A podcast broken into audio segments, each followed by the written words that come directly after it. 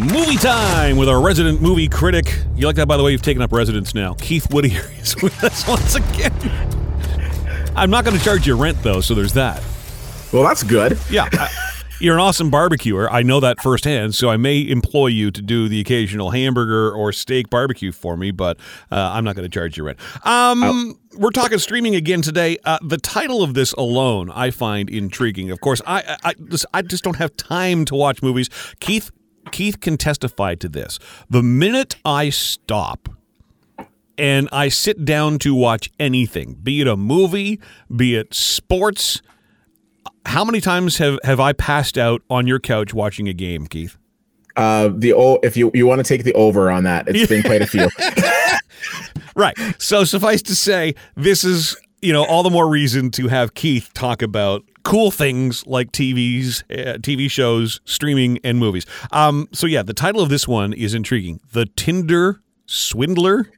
Yeah, absolutely. So this is a. a I love it recently, already.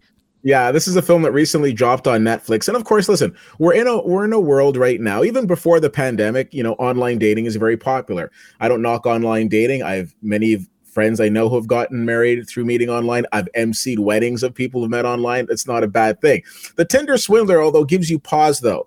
This is a, a based on a true story, and it tells a story of several women who met this guy online. Same guy And same guy online okay. and you know he's very romantic and you know very dashing and they they basically you know get fall under his spell sure but then the next thing you know they're sending him thousands of dollars like we're talking like thirty thousand dollars and fifty thousand dollars, and basically saying, you know what, I'm going to empty out my life savings because he needs it, and we're in love, and that's what you do. Mm-hmm. So it's it's very interesting because the reality is is that I've come across people, I, you might have as well, who have met people online and have sent them money. Yes. We're talking at that point, we're talking hundreds of dollars. I mean, that's the lane I'm no, in. No, uh, I know people who sent thousands. And you, and you think to yourself, well, how can you do this? But you know, it's it's the loneliness, it's the the the, the, yeah, the trusting in people, and it's, it's also being taken advantage of. It's a very interesting film.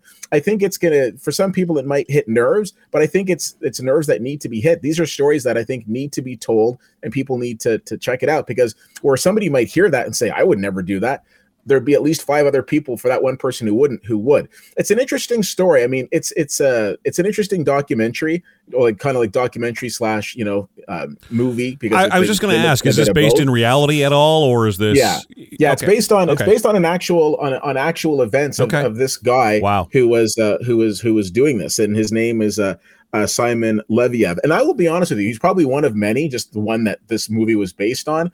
So again, you could you could run into this situation whether you meet somebody online or whether you meet them, you know, at a uh, at the casino or wherever, walking down the street. Sure. But uh, it's an interesting film. I I did enjoy it. Um, I give it a B minus. I think that again, it it might be a little horrific for people who are actually in the dating world. It's probably like you probably don't want to see Jaws before you go like diving, but at the same token, I I I, uh, I think people should check it out.